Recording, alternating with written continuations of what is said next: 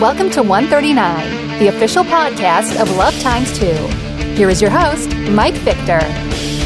Hey, welcome back to the Love Times 2 podcast. In a sea of over a million podcasts, somehow you have arrived here, and I'm really thankful that you did because today we're going to talk about just giving up. I mean, seriously, we're going to talk about giving up but it may not be in the context that you are thinking. So you're going to have to hang in there to hear what I'm talking about. But before we jump into the episode, I have two requests to throw at you. First, I'm asking you to pray for the Love Times 2 leadership team. This feels like a breakthrough year. And whether it is or not, we want to be faithful to what God is calling us to do every single step of the way. The why of what we're doing is to love every mom and every baby, including every unborn baby, no matter what. And the way we do this is by honoring the value of every single life that's been created in the image of God. And by doing that, and here's key, by doing that with the love and the grace of Christ, and pray that we never falter in these steps, because if we fail here, we fail.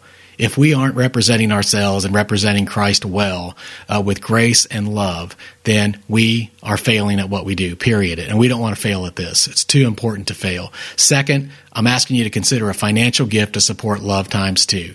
If you can, we will appreciate it. Let me just say straight out, we need funding. The culture is imploding. The need is urgent. Abortion supporters are on the move to gain the cultural tipping point. And if they get there before we do, it's game over from the cultural perspective. Nobody wants to say that. I'm saying it because that's the truth. Abortion will be viewed as no big deal. You and I will be forced to pay for abortions with our tax dollars. We already are, uh, but we're going to be ramped up on that. Voices like ours will be silenced. And it feels absolutely weird to have to say that, but this is exactly where our culture and our world is at right now. The task before us is absolutely gigantic, but here we are and we need your help. So can you do it? It's time to step up to the plate. How do you give? You go to lovetimes2.org. That's love, the letter X, the number 2.org. You use the donate button on the homepage. You can't miss it. it. Takes you less than a minute. This is the time to do it. And you're going to get that warm feeling inside of knowing that you're helping to advance our mission and making the world a better place for moms and babies. I promise that. Okay. So, hey, enough of that. Let's move on to the topic of this episode, and that is giving up. Now, in case you haven't noticed, the cultural earthquake is here. It's happening right now. No one's safe. No one's immune from it. Everywhere you turn, division is rising to the top. What you're hearing a lot about everywhere right now is, is cancellation. I want to talk about division because division is rising to the top. It's rising in the church. Division is rising in the workplace. Division is rising in the community. Division in the pro-life movement. You pick the venue and I'll find a division there. There's a major collision of worldviews going on and the game is being played for keeps. And by keeps, I mean the drive to reach a cultural tipping point because once that tipping point is reached, then it's all about conformity. And that's a whole different issue that we need to talk about. You know, as in what is the believer's response to a demand for cultural conformity when it involves a forced compromise of faith? Maybe you thought we never have to talk about something like that, but welcome to the new era. We're going to have to talk about it, but more on that down the road. For now, we're going to talk about tipping points, the cultural tipping point. And I hate to break it to you, but if you haven't been paying attention, uh, the tipping points have been reached in a ton of areas across the board, especially in American culture. And how interesting that the one place where it has not yet been reached is in the area of the sanctity of human life, in particular, the sanctity of unborn human life. And can we just stop here and say that we all know an unborn child is fully human? We know it is. Scientifically, biologically, whatever you want to say, we know an unborn child is human. There's no question about that anymore. But how we protect or fail to protect unborn life is where our culture is still in massive upheaval. And maybe conflict is the better word than upheaval. Next week, we're going to talk about two new polls that show this in great detail. But the point is the tipping point on abortion, it's still up in the air and it is now under assault unlike ever before. Let's just be real. Someone's going to get there first. Someone's going to win the cultural tipping point. Someone's going to get to the tipping point first. Let us let's just you know be upfront about it. The pro life side of the equation is outfunded by a ridiculous margin. It's not even close, and yet we are still drawn to political answers as the fix. I totally get that because it's easier to gauge political success uh, or political failure. I mean, you can identify that really, really clearly. But right now, the pro life movement is at a decided disadvantage when it comes to power. So we lose, right? Well, what about God? I don't mean we have God like he's in our back pocket or that he's some kind of weapon we just pull out when needed. I don't mean he's a good luck charm. I don't mean he's a metaphor for some type of cosmic energy. He's God. He's the God of the Bible. He is eternal. He's omnipotent and he cannot be contained. That reminds me of a quote in the Chronicles of Narnia by C.S. Lewis when speaking of Aslan and whether he is safe. The response was, of course he isn't safe but he's good. He's the king, I tell you. So don't let me give you any impression that God is somehow a puppet on a string, that any movement, uh, you know, any denomination, any person, any whatever uh, can point to as an easy way out of it or an easy fix or someone that we dare to try and manipulate. We dare not do that. But here's what we do know. He is the creator of life. And if you've never read Psalm 139, I encourage you, open it up today. Read it today. Read it through quietly, prayerfully, slowly, and reflect upon what this psalm tells us about God's role as the creator of each and every one of us. And, and, he, and he does it in intimate detail. He's the creator of life. And he hears the cry of every baby who dies in the womb. He hears the cry of everyone who regrets involvement with an abortion.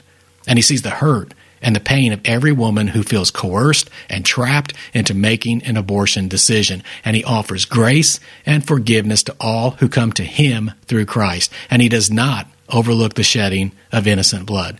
This is the God who is more than an equalizer. He is all in all. And I'm just saying, given the choice between uh, Elon Musk's money and God, I'll take God. Given the choice between the presidency and God, I'll take God. Given the choice of passing laws or winning the culture for Christ, I'll take winning the culture for Christ. And so, in the face of just these um, just crazy tsunami like odds, in the face of giants, in the face of billionaires and industry and social media tech giants and the political powers that be, could it be that the pro life movement might just be at the moment of giving up, totally giving up? Giving up control, that is giving up control from our hands into the hands of God where it always should have been in the first place. We find an incredible example of this type of faith in the Old Testament book of Second Chronicles in chapter 20 and verse 12. Jehoshaphat. How cool a name is that? Jehoshaphat, king of Judah, finds himself facing the combined forces of three three powerful armies and the situation looks completely, completely hopeless. How many of us can relate to that type of feeling? Every single one of us. We've all been in situations or are in situations that feel hopeless. What would our reaction be? Surrender? Run? Beg for mercy? The king of Judah does something that no one would expect a great leader to do. He gives up. He gives up on his own ability. And instead, he puts his trust completely in God's hands. This is what he says. This is, this is his quote. O our God, will you not judge them? For we have no power against this great multitude that is coming against us, nor do we know what to do. But, and here it comes, our eyes are upon you. Wow, what an incredible moment. I'm sure more than a few people thought that the king of Judah was a fool or he had lost his mind or maybe that he had lost his nerve. But what does God have to say about his response? We see what God says just a few verses later. He says this do not be afraid or dismayed because of the great multitude, for the battle is not yours, but God's. Did you catch that? For the battle is not yours, but God's. Boom. Bottom line says it all. When God's people give up and get out of the way, God goes to work. Sound irrational? Sure, it sounds irrational. This is the exact sentiment, though, that you see throughout church history. Think about the early church as it faced the Roman Empire. There is no way it should have survived that type of persecution. But history tells us that the early church turned the world upside down. And throughout the ages, God's people have learned the secret of giving up and letting God be God and instead of trying to do things in our own power. And by the way, giving up doesn't mean quitting. It means handing control of what we think we control completely into the hands of the only one who has ever had full control in the first place. So, in this current day, when so much bad news seems to be everywhere, especially in the area of protecting unborn children, here's the question every single one of us needs to grapple with Is it time to give up? And is this what God has been waiting for all along? Something to think about, something to pray about, something to live out in our lives on a daily basis. Hey, that's it for this episode of the Love Times 2 podcast. I hope you share this episode with friends and that you challenge them to pray about today's topic and that God will use this episode for His glory and for His purpose. Never forget, change the culture and the politics will follow. This has been 139, the official podcast of Love Times 2. Join us in the journey at lovetimes2.org. That's love, the letter X, and the number 2.org. Thanks for listening.